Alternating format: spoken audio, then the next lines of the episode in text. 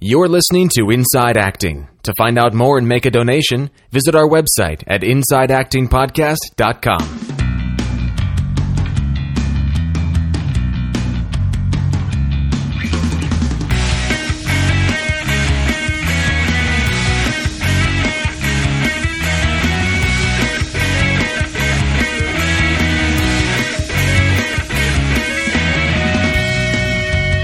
Hello and welcome to episode 10 Shine of Inside Acting. I'm AJ Meyer.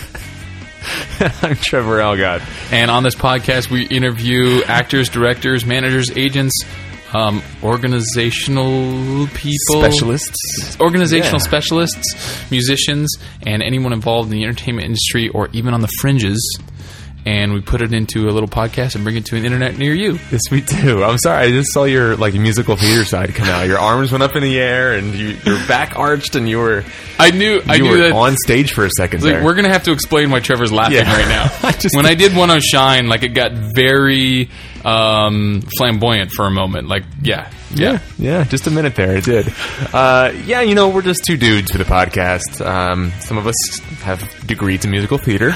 Uh, Some of us, like, there's a group.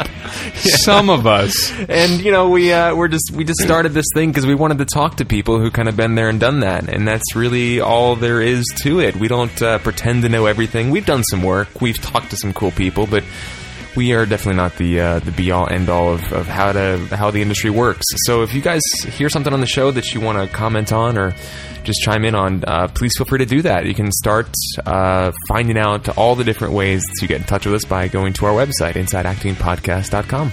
And on this episode, we do have part two of our interview with our organizational specialist slash actress slash musician, Faye Wolf. And so uh, it, we hope you enjoyed the first half, and the second half, we get more into her, her acting music, which is fantastic. So stick around for that.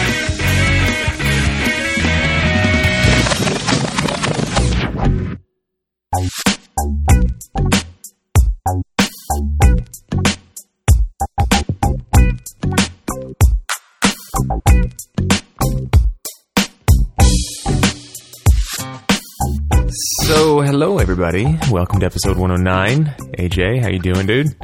I'm good. I, I'm gonna be I'm gonna be subdued for the rest of the episode. Oh no, I Clearly- totally shut it down. Clearly, my my flamboyant musical theater self I is not shut it welcome down. Oh I shut no, it down. That wasn't my intent.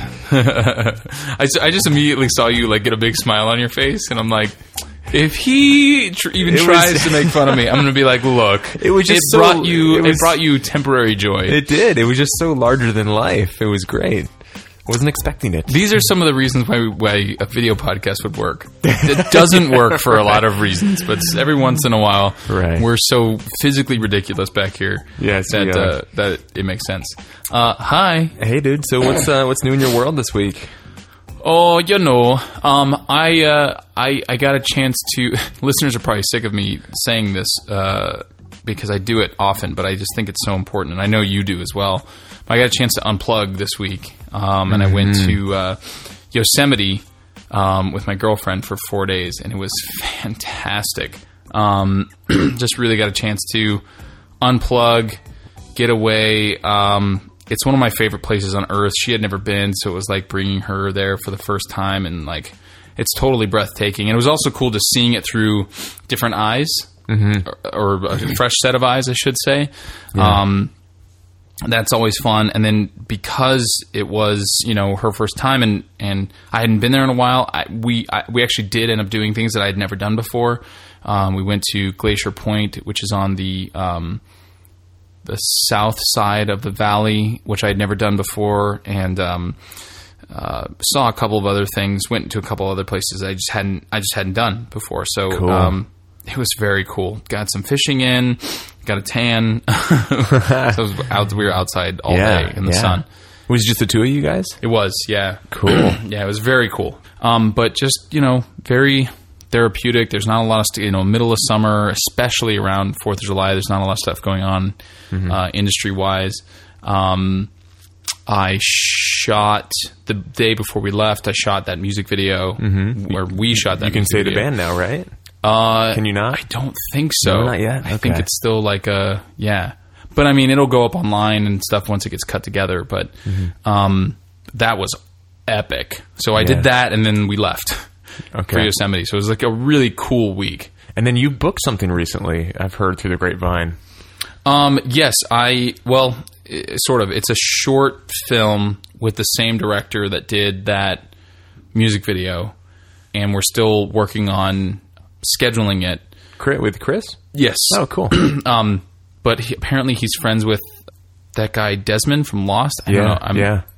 And uh, he wrote like a dialogue scene, and he wants me to do it with him. Awesome. which is cool. So we're just trying to figure out scheduling and stuff like that. But it just goes to show. I think i i can't remember if I said this in the last episode, but one of the things that I definitely wanted to mention is like it just goes to show like it, you know it- people say it's who you know it's who you know, but it's really about. I mean, we talk about it all the time about building relationships and that kind of thing. But this is the first time where any anybody who's gone to college for theater, acting, directing, writing, you know, musical theater, anything like that, we all have this someday you will get famous, I'll get famous, you will be working and you'll hire me, you know, like basically like if you were friends with a director in college and you're like, you know, you'll go and you'll mm-hmm. graduate and you'll start working as a director and then you'll hire me the actor to be in your stuff. Like we all have that sort of ideal when we're going to college together. It's like, oh, these are the people, these are my colleagues, these are the people I'm going to be working with once I graduate. That that has not come to fruition uh, very much outside of like the Los Angeles Theater Ensemble, really. Um, but this has been a really great example of somebody who's just like, you know, we're really good friends.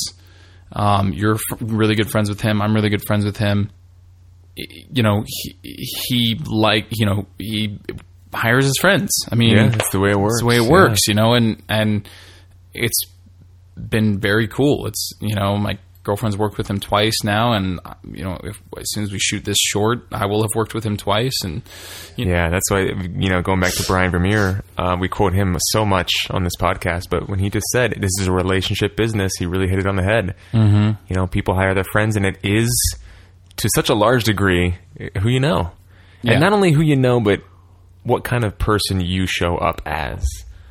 You know, do you have integrity? Are you on Yeah, time? you could know- Are you friendly? Are you easy to work with? Are you, you you know, like all those things? It's like you just you could know you could know everybody you And could know be and be a tool Yeah. and no one's gonna yeah, very true. and we and we, we as we've said many times in the podcast before as well, building a relationship is as simple as figuring out what you can give to that person, what's going to enrich their journey. Mm. It might be something as simple as like, "Hey, I heard you like cats. Check out this sale on cat calendars that I found online." Like whatever it is, you know, it could be something stupid like that, or not stupid. Maybe that's really cool. I don't know, but it's something that you notice about them and that you kind of add you you, you take the time to kind of add value to their lives that's how you build bulletproof relationships Yeah.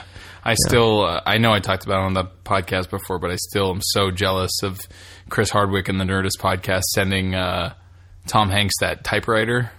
yeah Remember when I told yeah, this story? yeah Um, it's like, oh, wish I'd thought of that. yeah damn Damn. Uh, what were you up to this week, my friend? uh, this week i don't remember um, the big news and i'm not sure if i mentioned this in the last episode i think we recorded the last episode before this happened but Talking about the letter? the letter Oh. did i mention this last episode I don't remember you talking about it on the podcast, honestly, but it's, it's such big news. You might as well. Yeah, so I, I think some listeners know the story of my of my broken wrist and that whole kind of thing, and how I don't have health insurance, and getting the surgery was kind of um, difficult.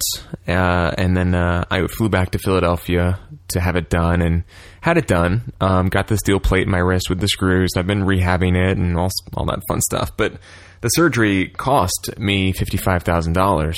That's not including the ER fees and the X-ray tech fees and the plane ticket that I booked, you know, that day to fly back. So that was like a thirteen hundred dollar ticket. So, you know, a lot of money went into this um, accident. Not to mention all the work that I missed and all the um, kind of concessions I've had to make with my life and transportation all the time. That you know, long, lots of sacrifices essentially. So um, I applied for financial support from the hospital. They're a charitable hospital, a Catholic hospital. They have funds and things like that set up for people in my situation. And I sent them my entire financial life about two months ago and said, I can't pay $55,000 thing. I just don't have that laying around just yet. And, uh, and then I just kept getting statements in the mail. You owe $55,000. Please pay in full now. And I was just, I called them every time I got a statement. I was like, so you guys got my stuff, right? And they're like, yeah, we got it. We just, you know, the statements are like an automated thing. They're like, don't worry. We won't send them to collections until your fourth statement and I had gotten the third statement. I was like, Oh my well, God, it's like shit! Like, when is this gonna happen? Don't worry, we're not going to ruin your credit until tomorrow. Yeah, yeah. So I cannot worry for 24 hours. What you're telling me. Uh-huh, uh-huh. Thanks, guys. Appreciate Um, it. And you know, this is not to discount all the amazingness that happened for me to actually get that surgery. I mean, it was it was literally like by the grace of God that I was able to actually get back to Philly and have this done by a, a very skilled surgeon and all that stuff. Yeah. Anyway, um, long story short, uh, I got a letter in the mail the other day from the hospital, and it's a really thin envelope. Like there's only one piece of paper in it, and I think in this culture we're really conditioned to see brevity as like rejection. You know, so I I could tell there was one piece of paper in there, and I was like, "Crap!" You know, this is my rejection letter, or they're going to say they're only going to cover like you know five thousand dollars of it, and, or whatever. And I opened the letter. I actually didn't. I put it aside for about an hour, and I was just like staring at it. and I was like, "All right." So I opened it, and um, it was only about three sentences long, and it said. Uh, we are pleased to inform you that uh, we, we will be covering 100% of your surgery. So $55,000 absorbed by the universe. And I didn't realize how much emotion I had riding on this entire journey until I got that letter. And it was like the chapter just closed right there. And I just started bawling. And uh, I texted my dad, and he called me, and he he literally said, "Why don't Why don't we talk when you've pulled yourself together?" Because I was so unexpectedly emotional about it. I just felt so loved and taken care of, and if I ever had any doubt that somebody up there was pulling strings for me, uh, those doubts are gone now. It just felt too the whole the whole when I look back at the whole arc of this whole thing, it just feels too like this is the best absolute possible way this could have played out. Yeah. First, that I only broke my wrist, Yeah, that I didn't crack my head breaking open, your or head, break my neck or whatever. Secondly, that the surgery happened uh, without insurance, and then thirdly, that it's 100% covered, and that I'm going to make a full recovery. Like it's coming along pretty well. I mean, it's just I still feel very humbled by it. It was really kind of profound experience. So that's really been my my war. I just it's kind of like that was a milestone, and I just everything around that is kind of fuzzy because I'm just still so steeped in gratitude for everything that I've just been given yeah. from the universe. Yeah. That was So- um, that was actually a pretty. Maybe this could be our our homework for this week. I really enjoyed Trevor and I. I don't know. We may have mentioned this on the show before, but we we are both part of a masterminds group, and uh, we do weekly conference calls. And this past week, the person running the call had us talk about our um, peak of the week as opposed to pick of the week, which I thought was great. And it wasn't even a nod to the podcast, but uh, it sounded like it. Um, and it was essentially the thing that we were most grateful for from that week. So I talked about Yosemite. Trev talked about getting this letter, but um, focusing on gratitude is just so huge. And I think I mentioned the um, the TED Talk on this uh, in a previous episode. It may even been my pick of the week, but maybe we can assign some. Unless you have another idea for homework this week, maybe our assignment could be you know before you go to bed every night, either write down or just acknowledge the th- the top three things that you're Yeah. grateful for for for that day before you know laying your head down to sleep. I, I love that. I think it's really good um, homework, and that's something that's that people from all walks of life, but especially the successful walks of life, will tell you is a is a key practice of theirs. It just you know acknowledging Yeah. all the blessings in your life, regardless of your belief system. Acknowledging that wow, I have got it good Yeah, when you really break it down. yeah.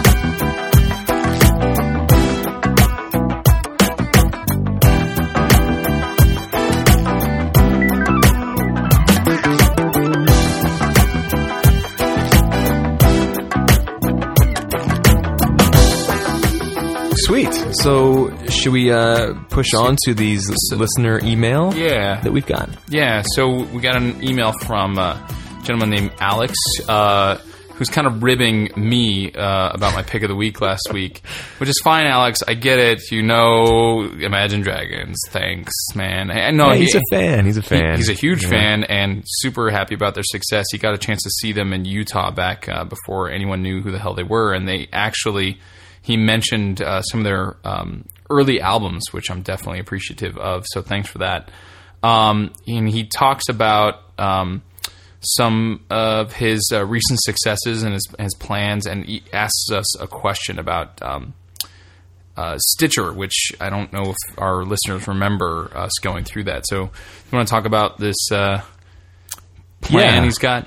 Yeah. So, uh, well, the plan he's got. I mean, the success. You want to start there or start with the Uh, question? well, I, I just want to kind of do acknowledge him for a sharing it with us because that's you know sometimes it can be hard to kind of swallow our pride and say this isn't working. This is what my plan is now, and um, I, I just thought it was cool that he's just been so clear about what's next, and like he was clear about what's not working, and then he knows what's next for him. Basically, he's been looking for agents, interviewing, sub, um, doing submissions, cold calling, and uh, the agents that he has interviewed with, he's just not sold on and so he's going to be getting new headshots and doing some other things and and I just thought it was cool that he just shared that with us. that was actually my favorite part of the email because so many actors will take the first representation that comes their way. Yeah, You know, when they're looking for representation, they'll take meetings and then go to the meetings and someone's interested and they're they you know maybe they're a boutique agency, maybe they're a nothing agency, maybe they're they're they don't really jive with the agent or manager or whatever, but mm-hmm. because they're interested, the actor's like, "Oh yes, please, I need representation." Yeah, as yeah. opposed to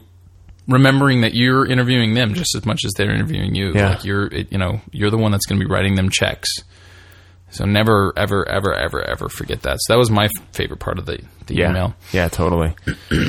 um, but he, he, the second piece of it was um, well, not really the second piece. He just kind of mentioned, uh, "Hey, you guys aren't you're, you're not on Stitcher anymore. What's the deal?" Because I believe Alex was was the listener a couple years ago who actually initially suggested we be on Stitcher. Oh, same guy. I think so. Um, forgive me if I'm incorrect there, Alex, or whoever it was that did suggest that. But I think it was Alex. And uh, basically, Stitcher is a is a is a distribution channel for podcasts, essentially. Um, in the end, we decided to take our content off of Stitcher for a couple different reasons, and I don't know if it's worth kind of clarifying them on the show here, but um, the short version is that they run advertisements and things like that around your podcast, and then they keep the revenue from that. That's basically how they what their business model is, and um, they don't screen or like essentially like we could have a podcast it's all about being vegan for instance and they could run a national cattlemen's beef association ad before our podcast. And then it could it could alienate listeners. I mean that's an extreme Yeah. example but that's the kind of thing that could happen. So being on the show having the integrity policy that we do we felt uncomfortable not knowing what kind of content they were going to be running alongside our content kind of almost in our name and uh, when I, I had a few back and forths with the people who run it, and they, they said, well, you know, most of our, our podcast providers don't have a problem with that. Um, you know, it's usually pretty safe content. It's like car commercials and whatnot. But I just I didn't like I didn't like the idea of it, so Yeah. we, I pulled Well- our content. and Alex will be. I don't, should we repost it on the website or just send it directly to Alex? There's a Let's repost it. Actually, yeah. There's a think that'd be great cool. Blog post. Was a blog or, an article or a response to an email or something that Chris Hardwick from the Nerdist wrote about this same exact question because Nerdist took their content off of Stitcher as well, and For the same reason, I for the think. same Yeah. exact reason, and he wrote this whole like blog post about it or, or email response about it that kind of takes it point by point, and like he was very cool, and he was in touch with them as well because obviously like Yeah. that's a huge podcast, and, and Stitcher probably didn't want to lose it, so. um it's it's very thorough, so we'll repost that so you can kind of take a look. Cool. awesome. All right, so I think that just about does it then for the first segment here. Should we roll into this interview with Faye? Yeah, let's do it. All right, so we've got part two of our chat with Faye, and you know what was so cool about this interview is uh, her stance on where acting fits into her life at this point. and I just really, I really, it was empowering and inspiring and awesome to hear someone uh, like her um, be with her career in the way that she's been with her career.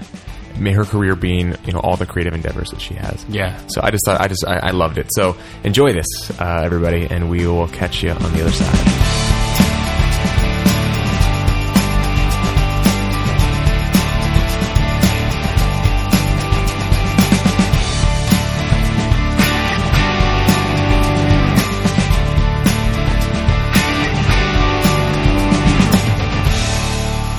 So let's talk about the, uh, your music and, and acting because I know you said that um, you got to a point where they actually did start to kind of mm, detract from each other. You have essentially had three jobs and, Yeah. and you were spreading yourself a little thin. So, bef- like, I guess where I want to start is um, with the music. That was something that kind of almost surprised you. Is the sense Huge that I get. surprise. So, so what happened there? You were out here. You had your your um, order, now uh, new order, um, kind of started, and then all of a sudden, you started writing songs in your closet. Correct. so let's talk about this. This fascinating So- to me. so, you know, as I mentioned before, I uh, played piano as a kid and then sort of had it trickle on um, uh, throughout the rest of my life. And um, actually, one of the things my dad did probably the year. Uh, a couple years before uh, he passed away, was he bought me this amazing keyboard, this Yamaha keyboard that I have, and I had just been yearning to be able to play a little in my home and again like musical theater songs. Like i think in like 2004 i put on this cabaret and just sang a bunch of musical theater. Songwriting was not only not in my brain uh, then but for most of my life i had specifically told myself that i was not a songwriter and not a composer and I didn't think that that was a negative thing at the time when I was doing it. It was just one of those stories that I was always telling myself that I was just like, oh no, that's not what I do. I do this other thing. Uh-huh. so. Either So- or, either or, either or. That's yeah. amazing. Well, and we just Faye walked us into her bedroom so we could see her her setup, and I noticed the, one of the first things I noticed when I walked in was there's a sign hung up above her keyboard that only says "I am a songwriter." Yeah. I didn't see that. Really? Yeah, it's Yeah. hanging right above the, Oh, the keyboard in cool. there. yeah. Wow. Little- So you little- changed you little changed the story. I changed the story. Yeah, and it it changed me, and then I changed it. Um, yeah, at the maybe winter 2007 2008, I did not know what was happening to me. I would just go in and sit at the piano, and just came out. Just Wow. stuff started coming out, and I was like, "What the hell is going on?" started, you know, writing some of it down and I didn't even know what to record things on. I mean, at that point it was probably this like digital recorder that I was using for voiceover auditions, I think, and I you know, put some stuff down. Had no idea how to use GarageBand. I'm still a beginner, by the way. um, and um, so I started. They weren't even like. I didn't feel like they were full things. They were just like these pieces of something and I was scared shitless. I didn't know what was happening. Um, but obviously, there were no stakes, really. It wasn't like anyone was expecting anything You from hadn't me. told all your friends. I hadn't told all my friends. I hadn't told all my friends. You weren't accountable to anybody. yet. Right, exactly. And then I slowly started saying to people, I think something's happening in my closet. I don't know what's going on. I love that. Something's happening. Is there a monster in there? Faye? Your friends are making was. fun of you. There is there a monster? And um, I remember a very specific day um, uh, when I was depressed, so depressed uh, for reasons I don't remember, but I have a, um, you know, I've been depressed several days in my life. So, but it was a hard one, and um, I had like locked myself out of my apartment. My friend, uh, oh, I know what it was. I one of my clients had uh, given me a guitar to donate, and they totally gave me permission to pass it along to anyone I wanted to. Um, and I, so I called up my friend John, who I knew played guitar, and I was like, "Do you want a free guitar?" And he was like, "Sure." So he was coming over to pick up that guitar, and uh, I finally got let back into my apartment, and he came over, and I was like, "Ah, I don't want to like, you know, I don't want to take up your time, but would you mind if I just like brought my keyboard out here and played you some some things?" And he was like, "Of course." And I played him, you know, I don't know how long I played for, but long story short, with that piece of it, he um, got me a gig without me knowing. Just from you playing a couple songs. He was like, him. You need to take this outside of your apartment "Wow, and you need to do it like soon. And I was like, Oh, what are you talking about? He's like, You, this is something. And I was like, Okay. He's like, You got to get a gig, you got to get a gig. And I was like, I no, absolutely not, absolutely not. And then I get a text from him one day, and he's like, I got you your first gig. And so it was like, I was like, what are you talking? I was like upset. I was like, what are you talking about? And I knew that I had to do it. Um, so my first gig ever was summer of 2008 with John Forrest and Zibby Allen and David Forrest, and I played a 30 minute set of the five songs that I had written. And the rest is history. you know? And now she's a star. well, um, but yeah, it was crazy. And then I uh, and then I kept doing it, and I kept doing it, and um, it was, it was it just so weird. Like it totally like took me over, and it, and it was a while before I was treating it like a real thing. I wasn't even call, I wasn't even calling myself a musician until you know uh, after that was all happening. I was playing gigs and wouldn't even allow myself to call myself a musician. wow." Um, yeah, and then also like so organically and and in a lovely way. Uh, before I had played that first gig, when I was in those sort of months of like, what the hell is going on? Uh, I got in touch with my friend John, who at that point was the one person I knew who was um, in the music industry on the sort of industry side of it. You know, I knew other musicians and singer songwriters, but and I sent him these couple recordings, not in any way as a business thing. I had no no ideas of like going into the music business. Just because I wanted someone's opinion who we were we weren't like super tight at that point. I'd known him for a long time, but I thought maybe he'll give me an opinion that's not like a good friend that like feels like they need to butter me up or whatever. And I was just like, I just want you to tell me what you think of these. And um, he gave me his honest opinions, and some of them were rather harsh. And he was like super honest, and he was like, uh, you know, on some of them. And I was like, okay, that's really good to hear. Um, thank you. And then I was like, I guess I'm playing my first gig. Do you want to come? You know. And uh, after my first gig, he saw me and he was like, "Oh, you playing live is so much better than these shitty recordings that you're making. Um, you need a MySpace page." Wow. and I was like, "I am not joining MySpace."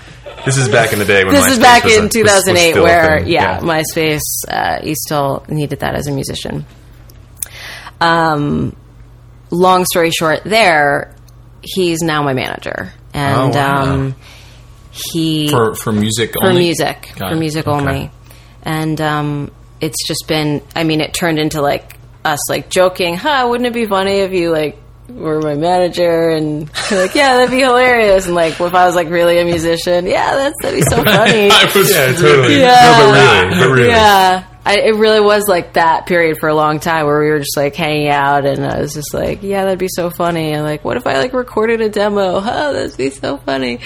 And um and then it just like happened. It, there wasn't even that like big like decision making process like are we really going to do that it was just like one day it just sort of like switched and it was just like we're naturally just doing this Right. because it was just right and making a demo turned into it being a real EP that we were going to release and 2 months later there was a song on Grey's Anatomy and I was like what the hell is happening to my life right now? Wow. So it almost Yeah. sounds like it. This is a question we. I'm going to do a little spoiler here. This is a question we usually wait to ask till the end of the podcast. Oh. It's one of our two kind of like questions. I don't know how you even describe it except for. But uh, but um, Sound effects. Yeah, and large hand gestures. Um, but we usually ask, do you feel like this chose you or did you choose it? And it sounds like it totally just seized you. Yeah. And it, It just kind of it took it took Faye and it just ran with her. Yeah. essentially. Yeah, I mean Elizabeth Gilbert, who wrote "Eat, Pray, Love," like you know, that. has a thing, and I'm totally going to grossly paraphrase it, but you know, this sort of that there's a force, and I don't know if she's the one who uh, I'm I'm blanking on what term she uses, but you know, and it sounds sometimes to hear it, it sounds like conceited is not the right word, but you're just like, yeah, it just Yeah, chose me. it chose me, Yeah. you know, and and God has moved through me in that way, which is, you know, it's not like I won't take ownership for it, but it's not even about that. It's just Yeah. kind of like this is what's happening, and I'm letting it happen. It's I'm letting it happen, and I'm letting it move through me. You know, Yeah. and uh, and I'm changing the story because I had no idea how negative that story was. Um, and it actually happened before that when I moved to LA. I felt like LA was a place where I was starting to change the story because I started writing, you know, the other kind of writing, like kind of script writing a little too. And I wrote, um, co wrote the script for Order She Wrote, which, you know, we ended up shooting as a five minute short, but we, you know, wrote a pilot script for it. And all of a sudden I was writing dialogue and I was like, I can do this. And I was like, Where did this Ha- come where from? did this come from? Yeah. And I felt like one of the things LA was allowing me to do, the, the energy in LA was to be be more be open to more things and Yeah. and just be who I was. So Wow. yeah. That is, so yeah. is so cool. You know, I feel like that is a hallmark of many, many, many successful artists is that they all eventually, if you talk to them long enough, they own up to, yeah, you know, it really wasn't me. I was just kind of like the vessel for it almost. yeah. And I think uh, that, that uh, TED talk that Elizabeth Gilbert did Mm-hmm. is so fascinating. And Steven Pressfield talks about that in his books. And I think that's actually the root, not the root, but the origin of the word genius. I think that's what she called it. maybe like it's it, actually yeah. like it's got its roots in the Greek word genus, I think. And what it actually we, in our culture we we interpret it as like, oh, you're very smart. Genius is like equated with like high IQ or Albert Einstein kind of thing. But the original meaning of it, I, from what I understand, is that genius is like this divine energy that would work through human beings from time to time, and that that was when you were chosen, it was your genius working, expressing itself through you, and then kind of, or not your genius, but the universal genius. I, I don't know. It's just yeah. so fascinating oh, I to me. buy it completely. yeah, I buy a lot of things. I'm a total hippie. that is so cool. Yeah. That is so cool. So it's just felt it's just felt right, you know. Yeah. Um Uh, I want to Yeah. ask you about how, because you said you started working with Jonathan. Is that his name? David, ja, the manager. Oh, John, yes, my okay. manager. Um, and uh, and then two months later, your music was on Grey's yeah, Anatomy. I know that sounds like So, r- ridiculous. because there there are like music placement services that charge a couple hundred dollars to like Right. do that for you. But how did it how did that work out for Yeah. you? you know, John uh, John has those connections. Um, You know, John's been working in the music industry for for years and years, and uh, gosh, it was just you know one of those things where I made the right you know reach out at the right time, and then he passed it along to the right person at the right time, and they passed it along to you know it was really just one of those things, one of those things, um, which could have happened and you know if it didn't happen then hopefully could have happened in another way another time and but did happen happen to happen that fast Right. and so you know i was only going to record three songs and have it be this demo uh you know with a white cover and just like my name printed on it but i had written i wrote this fourth song and i was like i think this is better than than all the others. And he was like, "Oh, if it's four songs, it can kind of be an EP." And I was like, "All right, okay, let's. I'm going to really take this on. I'm really going to like put out an album." And um, yeah, and it came out November 2009, and uh, you know he passed it along, and and January 2010 he was like, I think that we got a placement on Grey's Anatomy, and I just like was I I didn't it didn't even calculate.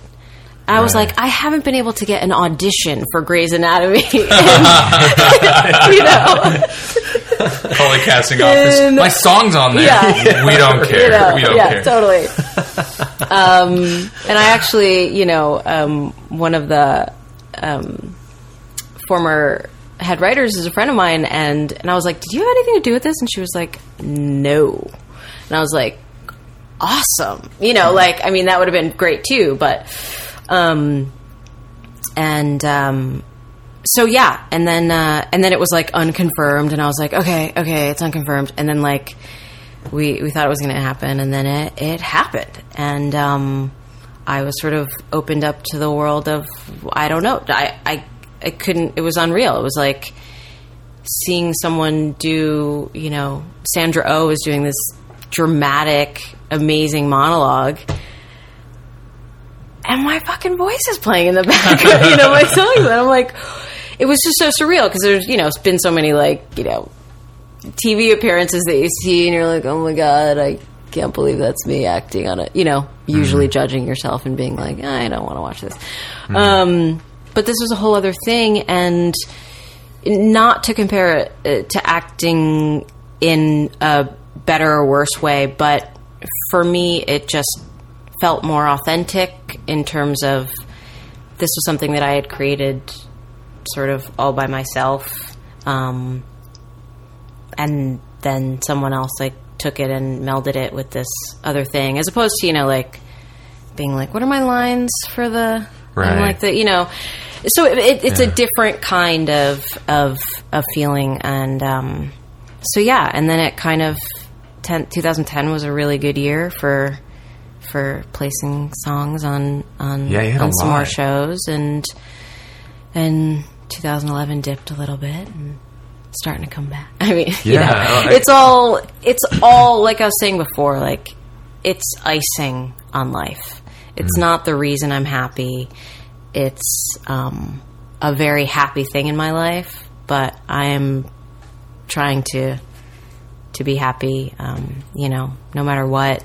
And it's really lovely stuff that I'm that I'm grateful for. And you know, don't get me wrong, um, they they pay you in American money, so it actually works. and they It's pay, huge. They yeah, pay, I placements. mean, placements like I was telling well. Trevor. Yeah, I was telling Trevor on the way here. Like, I have a, a couple of friends who are musicians who have had um, placements. Like uh, a friend uh, had something on, I think True Blood. It was, Yeah. and it's like a, it's like a big thing for musicians these days. Like, uh, Yeah, it's getting one of the music out there and making money. and- yeah, it's one of the ways that people can potentially survive because you Yeah. know it's certainly not in album sales. Um, and I'm really still learning about not only the history of how the music industry has worked, but how it's of course constantly changing now. Um, but from what I gather, you know, licensing and, and touring are kind of the bigger ones as opposed to right. as opposed to album sales. yeah. Um, Yeah, 'cause Yeah. that's that's a gated event. I mean, there are a number, a certain number of tickets. There's one location. It only happens once, so people. Mm-hmm. But with albums and stuff, you can just pirate it and stream it. And, yeah. Well, not I, only um, that, but I feel like a lot more of the money um, into. I mean, I don't know anything about the music industry, so I'm talking out of my rear end. But um, I feel like a lot more of the money of the live stuff goes to the artist than the album sales. Yeah, Yeah, I mean, I think it depends on the deal that you have. Um, you know, I do not have a record deal, so I, um, I'm not splitting those kinds of. I you know, I have. Um, sometimes it's so confusing how it all works, but yeah, depending on you know, I'm sure Beyonce only gets a certain percentage of her. yeah. You know, of course, it adds up at that level. she's doing But, okay. yeah, Dave. but she's doing all right. She's doing all worry about She's Beyonce. Um, I know it keeps you up at night. but you know, like I make fine. more on the on the ninety nine cents Right. than other artists do. I just sell Yeah. like That's a great way to two look at it. songs. What, what- Percentage yeah, wise, yeah, percentage look, wise, percentage wise, I make more than Beyonce. Okay, So, so you, so you don't have a record label. So, I don't. So, is it? Uh, I mean, how does that work? I do have a um, had to publish I have a publishing right? deal. Yeah. um, and uh, and and people who shop my music around, um, really awesome people who, you know, are the essentially, you know, to relate it to acting, just agents essentially who are pitching my music to to to certain places, and also hooking me up with different people to co-write with, and all kinds of cool stuff, and that's again something I'm very grateful for, and still learning how it all really really works. Um, but you know, music supervisors are sort of the equivalent of casting directors, and um, So there's a lot of crossover there. yeah, Yeah. yeah, Wow. and yeah. So wow. Okay. yeah, So that's so cool.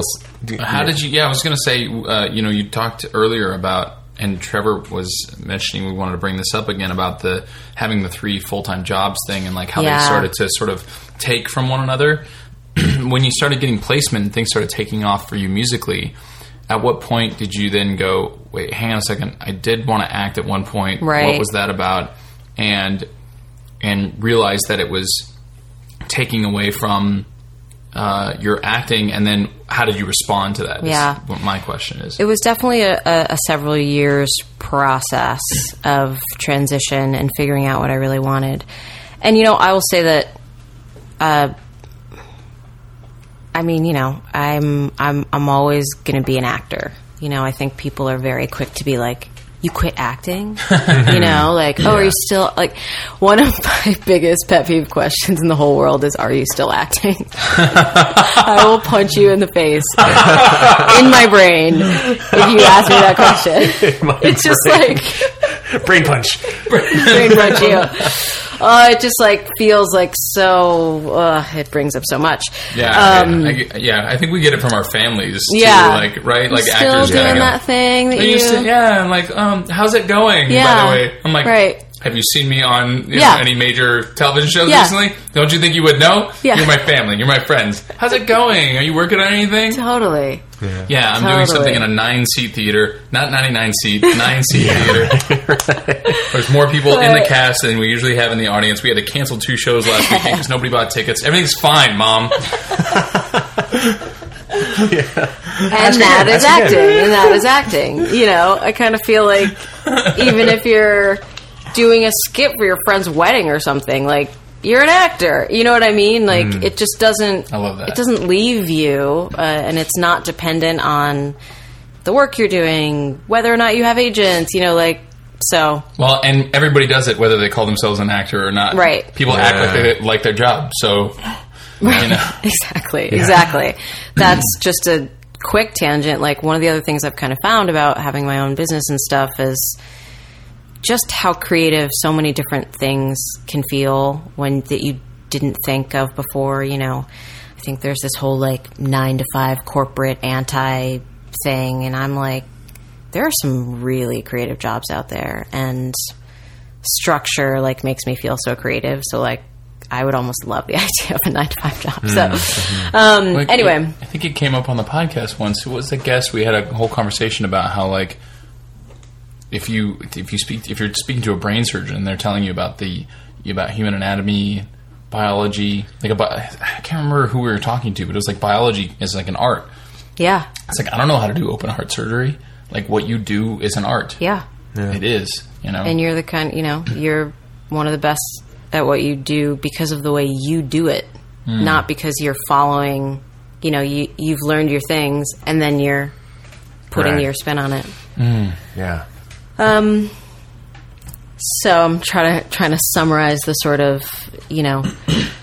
So basically, after I started my business, then I had two full time careers, which was hard enough. And you know, luckily, when the business started, I was getting a bunch of clients. I say luckily, but you know, I, I wasn't auditioning that much, and it was kind of slow. And and then it started to not get slow, and then I was like, oh my god, what am I going to do? And then I just sort of worked it out and and made it all happen. And you know, I've always had this policy of cancellations with my clients and have rarely needed to enforce it. But since most of them are in the industry, like they've always gotten it, and it's always been cool.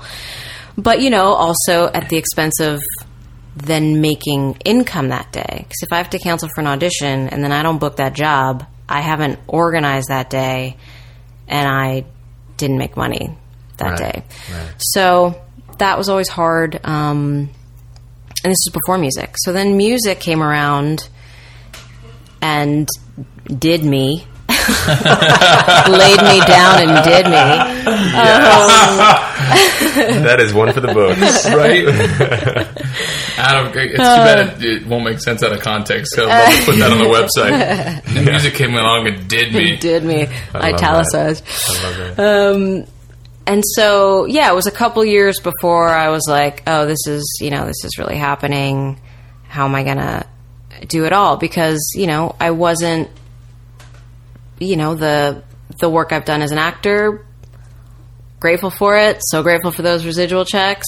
But it certainly was not the entire income. I had to, I had to keep organizing and, um, music, you know, hadn't you know taken over enough and and so it was like can i really i didn't i don't like to half-ass things you know? If i'm in it and i'm being an actor i want to do all the things that i need to be doing. I want to just be on it. And it just really started to feel like i wanted to be doing music a little bit more.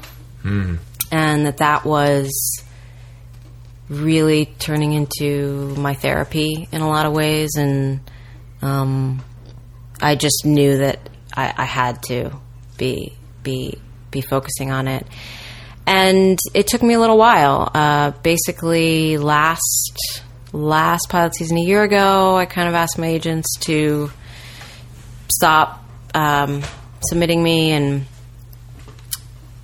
you know, which I had over the years, I had actually done that an, a different time when I kind of felt like I needed to just focus on paying my bills and stuff, and it never really took, and and I did want to, you know, keep going back out and stuff, and basically this last pilot season, I was like, yeah, please, you don't have to submit me, and and they were lovely, you know, so lovely to not be like, well, screw you, let's not even work together, you know, they were mm. they were lovely to to to keep me on, but I was like, yeah, I just don't think I want to do anything unless it's like really special. Tell me about it, whatever. And then just this past pilot season, the auditions just kept coming in. They kept sending me appointments, and I was like, ah, cool, all right. And then once it's in your face, once you get the email, you're like, well, I got to go in on that, Right, you know. right. Um, but you don't know what you don't know. So I, um, you know, after going on some pilot auditions, I, I- another thing that I just like knew in my gut, like, gotta move to LA, gotta start a business, uh, gotta stop auditioning. Wow. Yeah. Um, I don't know if that's going to be for one year, five years, ten years. I have no way of knowing, and that is okay with me. So But you're not I- auditioning at all right now? Is what you're saying? I am not auditioning at all right now. I, of course, like, if a friend calls me up and is like, Do you want to do this thing with us? Sounds awesome. Great. If, you know, if something comes from my agents or a casting director or something or someone who knows me, awesome. I will absolutely, like, you know, read something or look at something or, you know, for sure. I love acting. I love acting. Um, I do not love auditioning. In fact, uh, I very much dislike auditioning. And um, I don't think you're alone in that. I do not think I'm alone in that. I do not think I'm alone on that. And I, you know, I won't go too far into that, but it was basically the kind of thing where I was like, okay, I want to be making music and I want to wake up and know that I can can make music that day and I want to wake up and know that I can go see my client that day. And I want this structure in my life and because I have such a strong left brain thing in that like structure way, the whole lifestyle of auditioning never really quite mm-hmm. I mean, I don't know if anyone gels with anyone, but it seemed to be getting as technology gets faster and faster, the lead time for auditions seemed to be getting smaller and smaller. Yeah. Mm-hmm. Mm-hmm. and I could really feel it. And I was like, man, that like 6 p.m.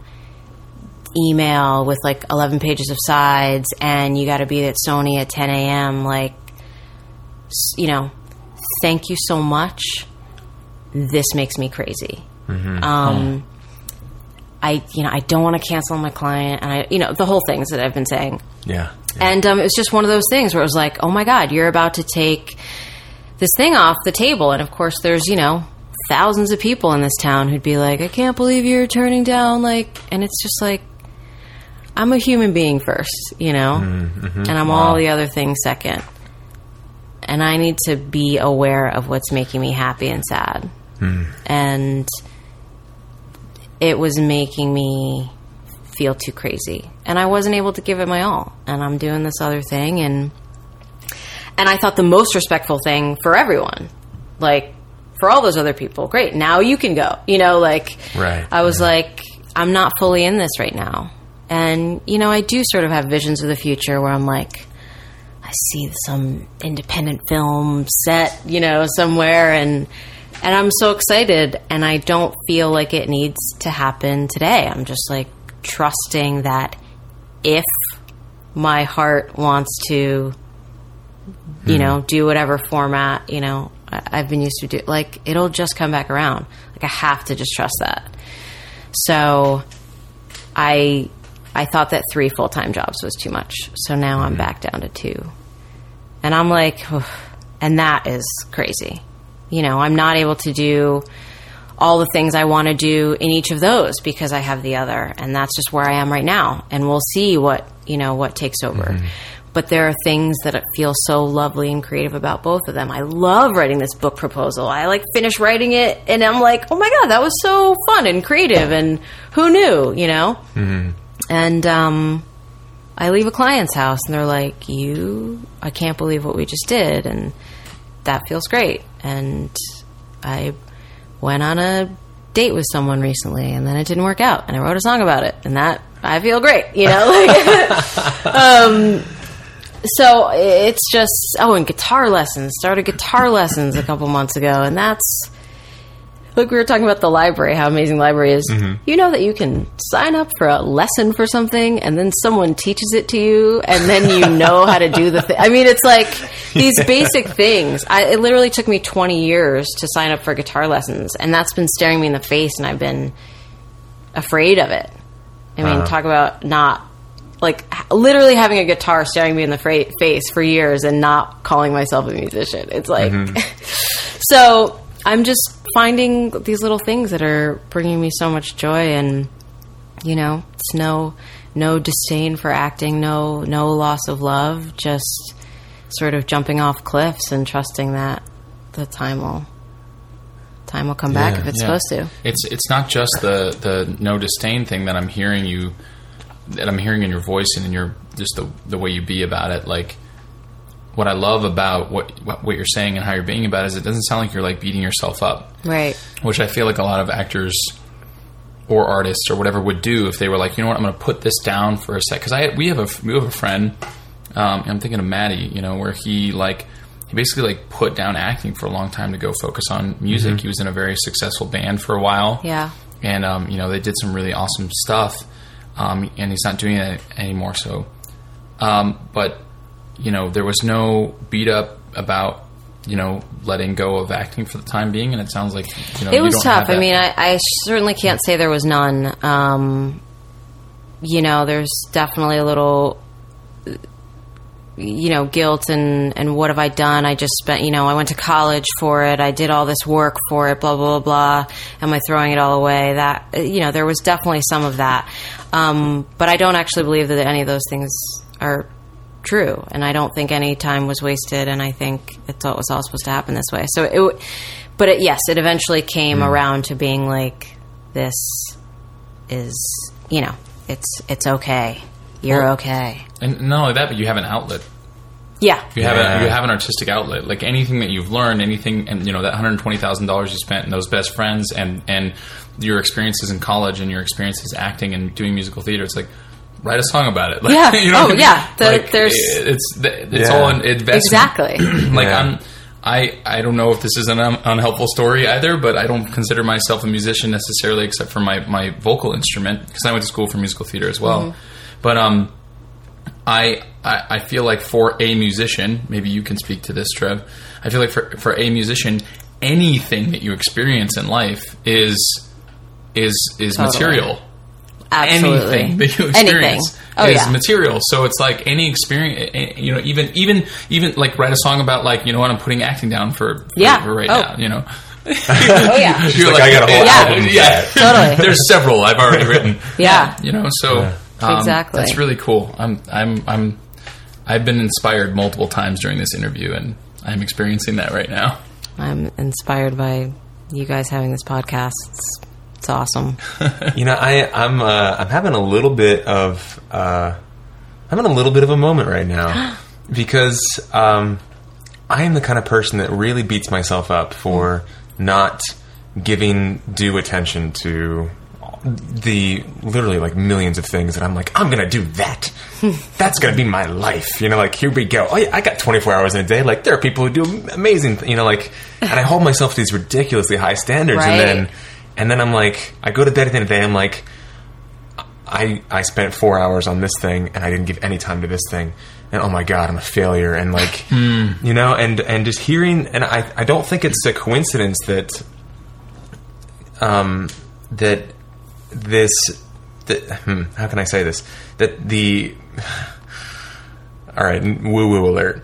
That the music chose to express itself through you because you're you have the sense that I get is you have this kind of energy that's just kind of it's it's just looser. It's just more fluid. It's more I exist in the world and it's a give and take rather than trying to hold on tight and control things. Yeah. Which is where I tend to come from a lot, and I, I'm really working to get closer to where you are. I think, which is just a looser, more like, well, maybe this isn't my thing right now. Right. But life is short, but also life is But life is long. long, So you get to kind of trust that that there is a mm, hand in things, and that if you are just open to it, that these things will happen when they're supposed to. And Yeah.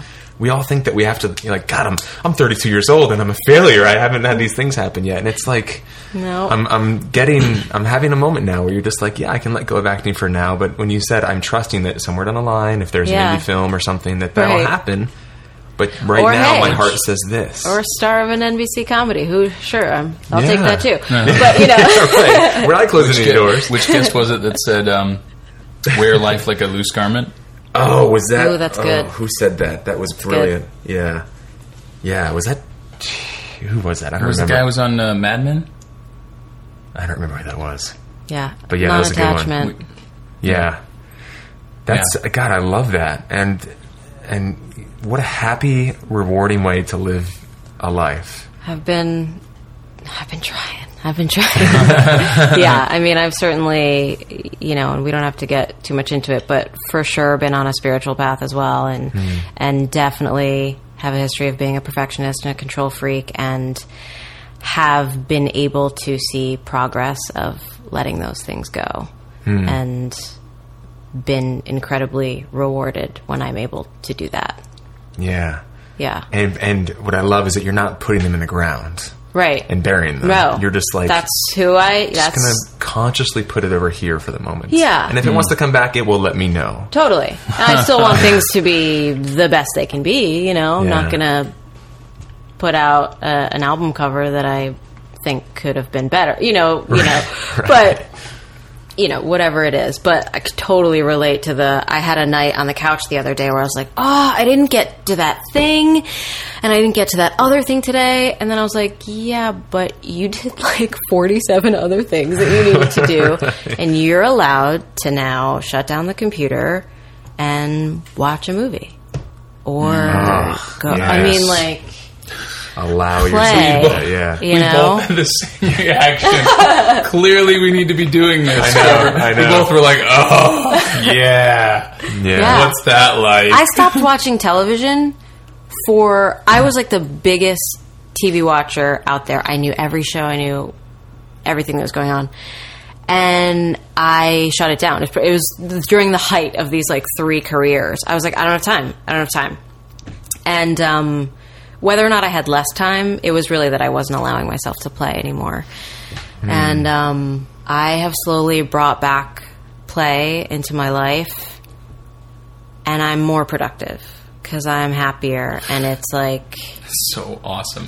it's been you know taking almost- walks yeah. and like really doing that. You know, I mean, the smell the roses thing is for real. It is for real. Yeah. So It reminds me. It reminds me so much of that Gandhi quote that we talked about last episode. I, I was telling Trevor that I'm. I, I want to start. Uh, I'm committed to starting a um, daily meditation practice because it's something I've always wanted to do but haven't. And there's this quote that I will completely butcher for our listeners that I talked about in the last episode, where he says something along the lines of, "I cannot waste a single minute."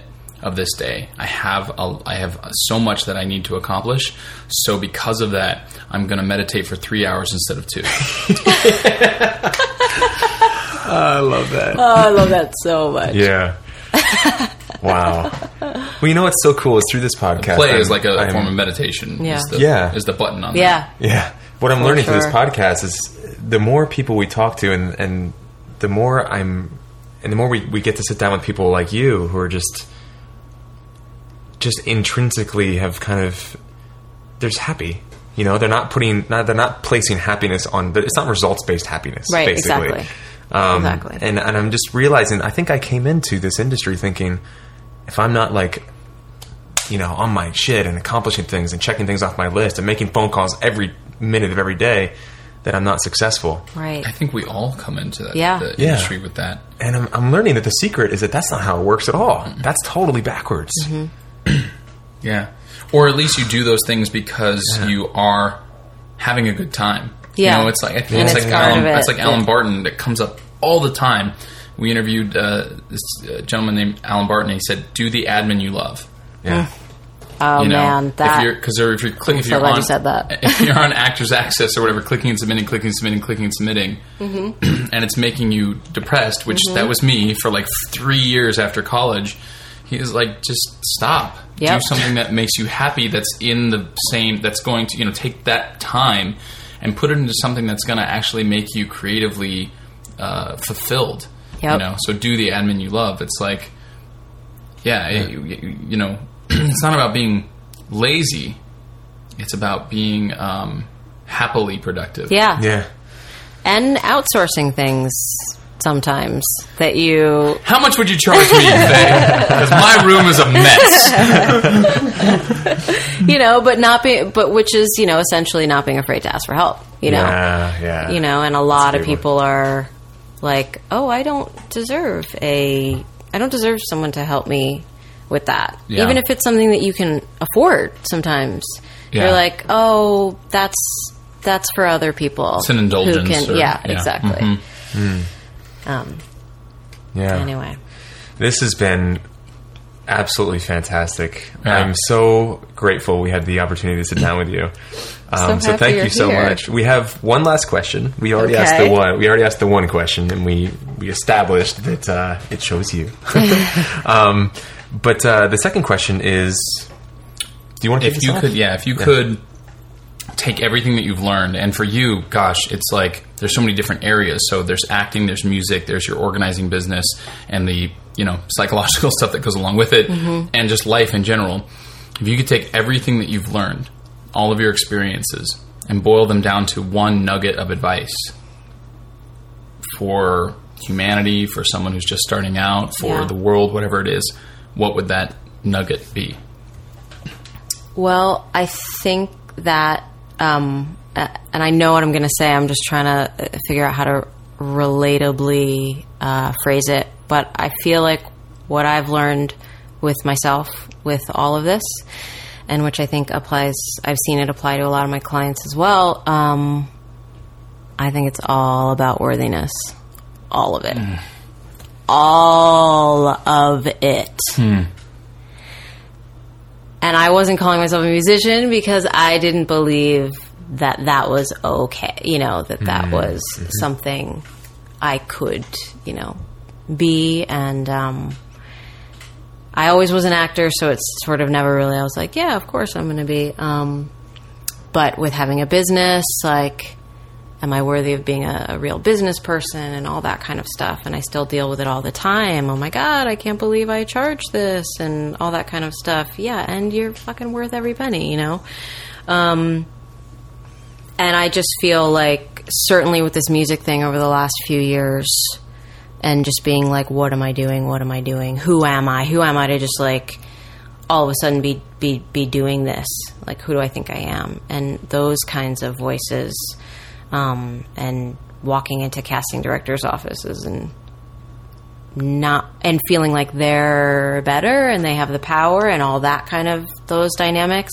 I think that's all about worthiness, and um, I believe, or for myself, when I have been able to plug into that, everything else just falls into place. So, love, love, love, love, self love, love of others. Wow. I'm in. Eat Sign this apple. Wow. Um, you know, no big. The, I'm sure many people have, you know, that's that's no. Just gonna let this, certainly this didn't. interview go out on silence. Just everybody hold your breath. yeah, no, the that's, pause button. that's really. I didn't make it up, but yeah, Yeah. Brene Brown's work is There's a- some yeah. of my favorite work that's out there right now. Brene Brown. Brene Brown, B R E N E Brown. She, I think, is uh, plugging into. Does This does she also have vulnerability. a, a, a TED talk? She does. She has a TED talk that went viral. Yes. and, so when you started talking about self worth, that was the first thing that came to my Yeah. mind. I was like, "Who's that? What's the name of that woman that gave that TED talk?" Yeah. Yeah. I, I hmm. yeah, we get to recommend that to our guests. put on Totally. our website. It's it's beautiful. Her I know exactly what you're talking Yeah. about. and her series, The Power of Vulnerability, is like.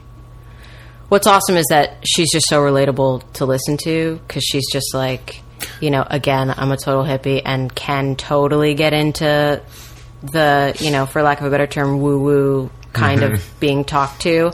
But she's not, you know, she's just like on the ground talking to you about how you need to love yourself. And it's, it's so good. Yeah. Mm. Yeah. She's very funny. Yeah. Very funny. So, Faye, if, if that. people want to find out more about you, whether it's your acting, your music, your organizing business, I'm going to run out of breath before I get to the end of the things that you do. Um, where where can they find out more? I have more websites than anyone should have. Uh, the sort of hub website where you can find the other websites is faywolf.com. Um, if you want to go straight to the music, it's faywolfmusic.com. And my organizing website is neworderorganizing.com. Awesome. And you've got newsletters for, I know at least for the music and the Well, organizing. it's funny when you said do the admin you love because I hate doing newsletters. I've gotten a couple. I signed up like uh, almost like a year ago, I think, when I found out about you. And Oh, I've gotten a couple. Yeah, some music ones. Yeah, if I'm doing a show or something's happening, I'm uh, trying to get better about the the clutter ones. But you know, you can't do it all. Yeah. wow. Okay. yeah. Awesome. And then you're on Twitter as well. On Twitter, on the Facebook, and um, yeah, you Cool. know, Cool. We'll make sure we include links to all of that on our website for our listeners to Cool. stalk you. Um, sure. And we'll post your phone number and address and all that. No. um, Faye, this has been amazing. Thank you so much. Thank you so time. much. I'm honored that you wanted to have a chat. Oh, it was our pleasure.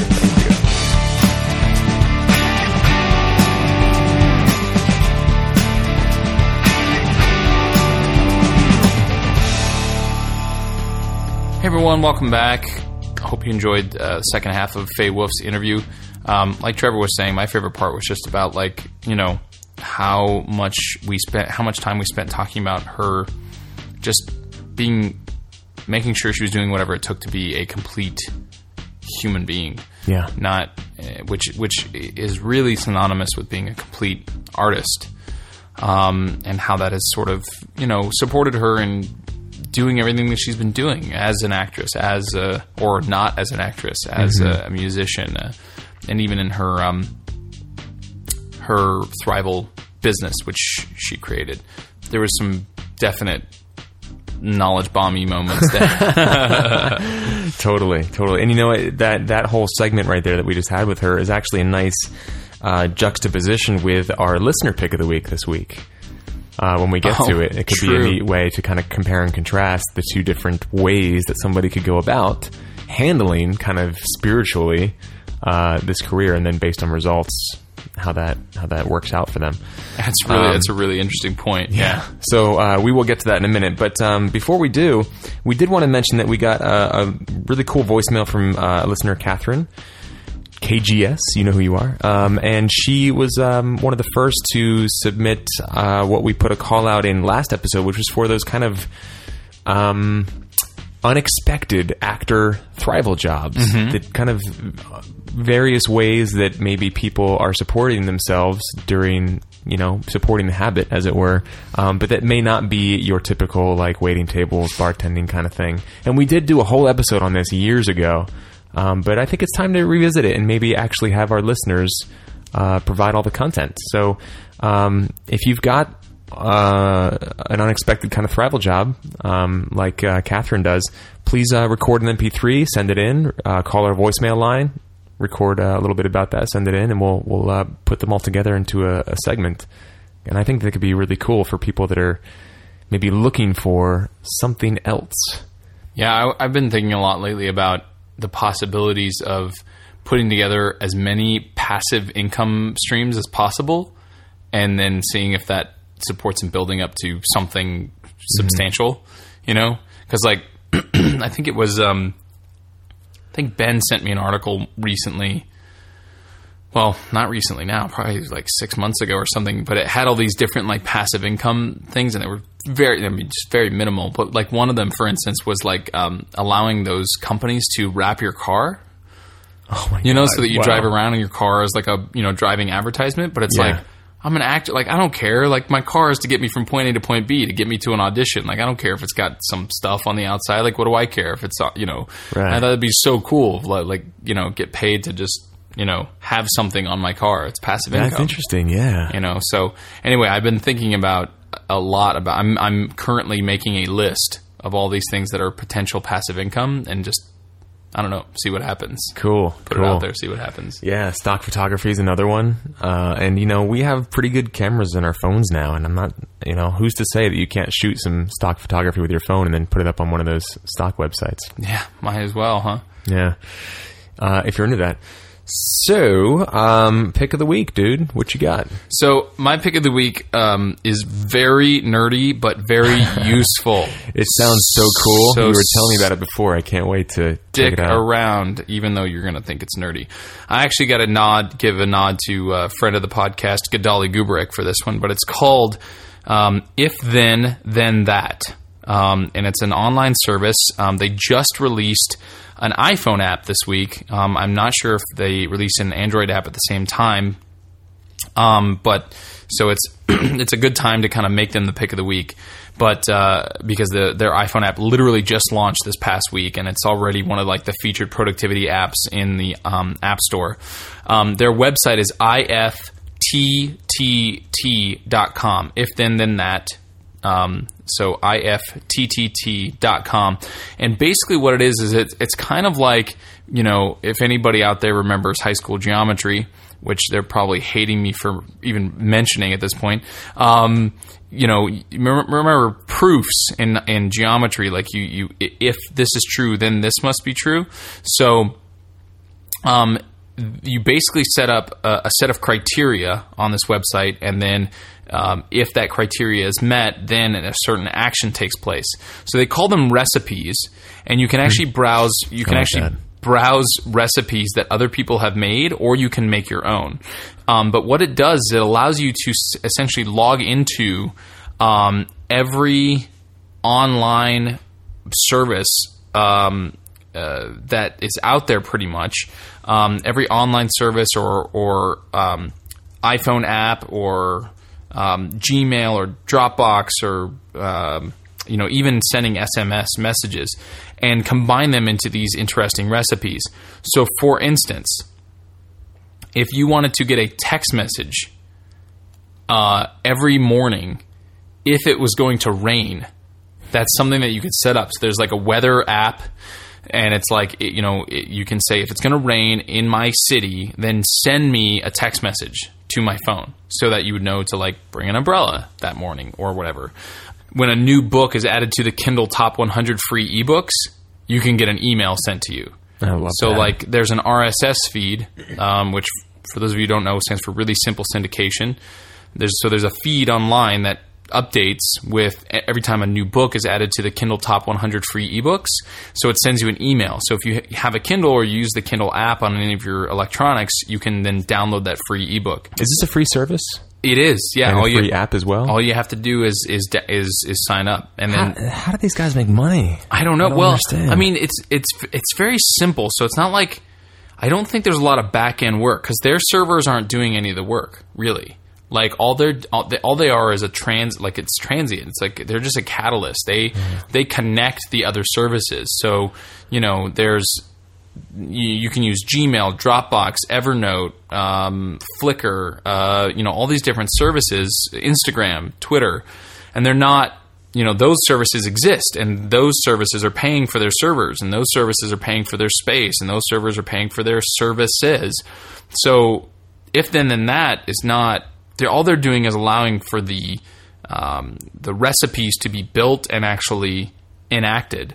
So like earlier, Trev, you were saying like it's kind of like Automator for the Mac. Well, yeah, it's it's an automation service, but it allows you to connect to all of these um, online services. And there's so many different. G- it's it's really crazy, like how um, how deep you know it can go, so to speak. Wow. All right. So ifttt.com. That's right. Yeah. It's re- I know I get that it's random, but once you get in here and start looking around, you're going to be blown away. Yeah. I'm not. I'm not doing a very. I'm not doing it justice. I'm not doing a very good job of explaining it. It sounds But- like on the surface it's a really fun toy that then could very quickly become one an indispensable tool. Yes. You know? Yeah. It and like I said, if you use it as a um, uh, combination of productivity and maybe even marketing, it could be really. Uh, yeah, it could be a very, very um, integral tool. Cool. Absolutely. Awesome. Um, so anyway, I'm done nerding out now. No, I'm glad you nerded out. That's awesome. um, so what's your pick of the week? Excuse me. Uh, my pick of the week um, is a little self-serving, but that's not my purpose in it. Um, so a lot of the listeners know that I teach this this class with David H. Lawrence, the VO to Go Go classes, which are centered around voiceover. And uh, I really love it. I do it once a month. It's usually three modules, kind of crammed into one five to seven hour session. So it's an intensive. And I've done uh, three or four of them now, and it's a lot of fun. And one of the perks of it is that I get kind of access to David's vast expanse of knowledge and the different kind of products he's put together. Uh, so I can kind of take that and then forward it on to the people in my class. And the, the one of the modules in this most recent class was becoming a union signatory. So taking all those non-union gigs that you uh, may run into as uh, specifically for the class of voiceover talent, but as actors that we may run into on the breakdowns, on all the different casting services, whatever, and then how to become how to become a producer and then turn them into union projects, basically. And essentially, it's not only um, doing that for yourself so that you're playing by the book if you're union, but also it's adding another skill set uh, officially to your toolkit which is becoming a producer, like literally what you need to do to be a producer on a project, the paperwork you have to fill out, who you have to talk to, the steps you have to take, the requirements that you have to meet. And it's just a really great um, primer on what actually needs to happen. And uh, it's so it's, it's just cool. And the video is available on his website for seventy five dollars. So it's it's not cheap, but you also get a copy with it. If you're a voiceover artist, you get some sample copy uh, as a PDF, and then you can watch that video as many times as you want. and then, of course, uh, if you are a member of his VO to Go service, um, that class will be coming around again sometime in the future. So you can actually go to the live class as well and ask questions. And David's really receptive to questions as well. So if you have questions for him, I'm sure you could shoot him an email and he'd be happy to answer whatever he can. So is this the way that people t- take advantage of the quote unquote new media loophole? Yeah. Like this is the kind of thing that people do. Exactly. Got Kind of it. Taft Hartley yourself in and stuff like that. But there's there's a lot of nuances that I'm pr- honestly still wrapping my brain around. But the uh, class itself is just kind of one of those indispensable things. I think actors in 2013 should have. Got it. That that nugget of knowledge for seventy five dollars, I think, is a good thing to have. And disclaimer: I don't I don't get a this isn't even a disclaimer because there's nothing to disclaim. I don't get a uh, kickback or anything if you buy that class. I just think it's really useful information. So um, vo2gogo.com. Uh, in fact, you know, I'll just put the specific link on the website for that class. Perfect. but it's cool because he, although he speaks about it in voiceover terms, it's it's totally applicable to your entire career. So that's my pick of the week. We have a pick of the week from a listener, Lee Vang, who's submitted several picks of the week over the years. Uh, and this one is really cool because it stands uh, in kind of a nice contrast to our interview with Faye. In Faye's interview, she said, "You know, I'm, I'm kind of like putting acting on the back burner right now. It just I'm always going to be an actor, but I'm kind of not actively auditioning at the moment." And this article that Lee shared is about an actress. Um, I'm not even going to try to pronounce her name. An- Anje Tra- Trow. I like how I say I'm not going to try to pronounce it, and then I go and, and try then and you pronounce go it. and try and pronounce it. That that was my guess, though. So It's probably like Anya is probably how you actually say it. Anya. Antia. Anja Trow. Trow. Anyway, she's an actress that uh, has been in LA for uh, a few years, just working as a as a you know waiting tables and stuff like that. And she essentially set a deadline for herself. And this is something we don't necessarily condone in the podcast, but this is what she did. She said if she's not making money uh, that she can live off of as an actor by age 30, she's going to find a different career. And at age 29, she got cast in uh, the new Superman movie, the Man of Steel movie, as as like serious. Not she doesn't say a lot, but she's on screen a lot, and has many scenes with um, Henry Cavill. Uh, and the article is just all about you know her journey with that, and I, you know it's kind of cool because it's like you have these places, these times where you're like, this isn't serving me. I'm going to actively let it go for the time being, and then you can also say, or you can also have these experiences where it's like this isn't serving me, but oh, it just kicked in, and now it's serving me. If I had quit a day earlier, then it wouldn't have happened. So where's that line for you, the listener, you, Albert, you, Trevor? I don't know, but um, something to kind of meditate on for sure. Yeah, there's that saying that I like from transformation. It's like how often do you quit two minutes before the miracle? Yeah. or whatever. Like, you know, this anyway. It is. It's a very good article. I it, and it's also um, something that has this this idea of like you know saying I'm going to be done at a certain age, combined with our conversation with these two things. I mean, yes, they sort of stand in contrast, but I actually combined the two of them, those two ideas, what Faye talked about, and this art, and what's the ideas of this article, um, have inspired me to.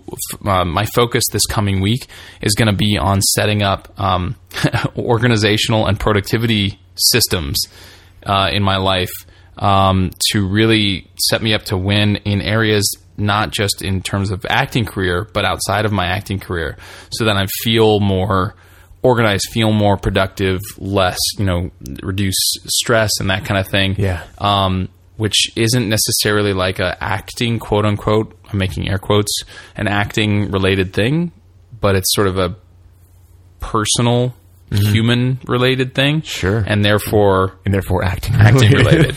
yes, exactly. yeah, yeah. Awesome. Um, sweet. So more on that in future episodes. yeah, stay tuned for 110 and beyond. Uh, so I guess that does it then for episode 109, yeah? One oh shot. 10 show. Almost happened, but it didn't. Uh, lots of different ways that you, the listener, can get in touch with the podcast, interact with us, get your voice in the show. Start by going to our website, insideactingpodcast.com, where you can find lots of information, including places to leave comments on the individual episodes, as well as our email address, insideactingpodcast at gmail.com. We love email. Please send us some. Uh, and of course, you can leave us a voicemail as well 2132 Actors. That's 213 222 8677. And if those ways of getting in touch with us aren't really how you roll, you can. Oh my God, you're tossing to me. I'm tossing Hang to on. What do we have left? What's left? It's like a it's like a, a list. There's uh it's like a multiple cho- no not multiple choice like a process of elimination. Yeah, yeah. So Twitter's left. Twitter.com slash inside acting. Check. Check. Facebook.com slash inside acting. check. Check. Um, inside, oh, you did the website already. Uh, so actor rated in iTunes, just do a search for inside acting. Yeah, Check. leave us a nice review there if you enjoyed the show. and if you don't, contact us first. right, right. Um, and uh, last but not least, Yeah, yeah. you can donate to the podcast by going to our website, insideactingpodcast.com. We've got um, a donate button on the right hand side where you can leave uh, one lump sum donation of uh, billions of dollars or set up a monthly recurring donation of what do we do 3 5 10 20 still or do Uh, yeah, I believe it's. I think we took the twenty out. I'm not sure. Maybe it's still there. I don't remember. Um, yeah, but, a recurring donation, choose. in which case you become a patron and you get a uh, bio, a little mini bio, and headshot and links to your websites on our website so that people can find out more about you. And uh, there's some other things in the pipeline to add value to being a patron to the podcast. So get in now so you're grandfathered in to those things. And, um, you know, if you in general find value in what we do here and, um, you know, it has supported you in your personal or professional life, then uh, you know kick, kick us a few bucks, and uh, we would uh, greatly appreciate it. And it'll you know give you a warm, fuzzy feeling because you're giving back to the uh, the thing that brought you value in the first place. Just an endless loop. Endless loop of good, fuzzy, warm love it. feelings. Yeah, yeah. So I think that's all the news that fits Wow, for episode 109. Yeah, very nice. All the news that fits. all the news that fits. I think I stole that from Rolling Stone magazine. It's like a column they have all the news that fits. Yeah, 109. I'm Trevor Algatt. I'm AJ Meyer. We'll see you next week. And in the meantime, don't quit before the miracle.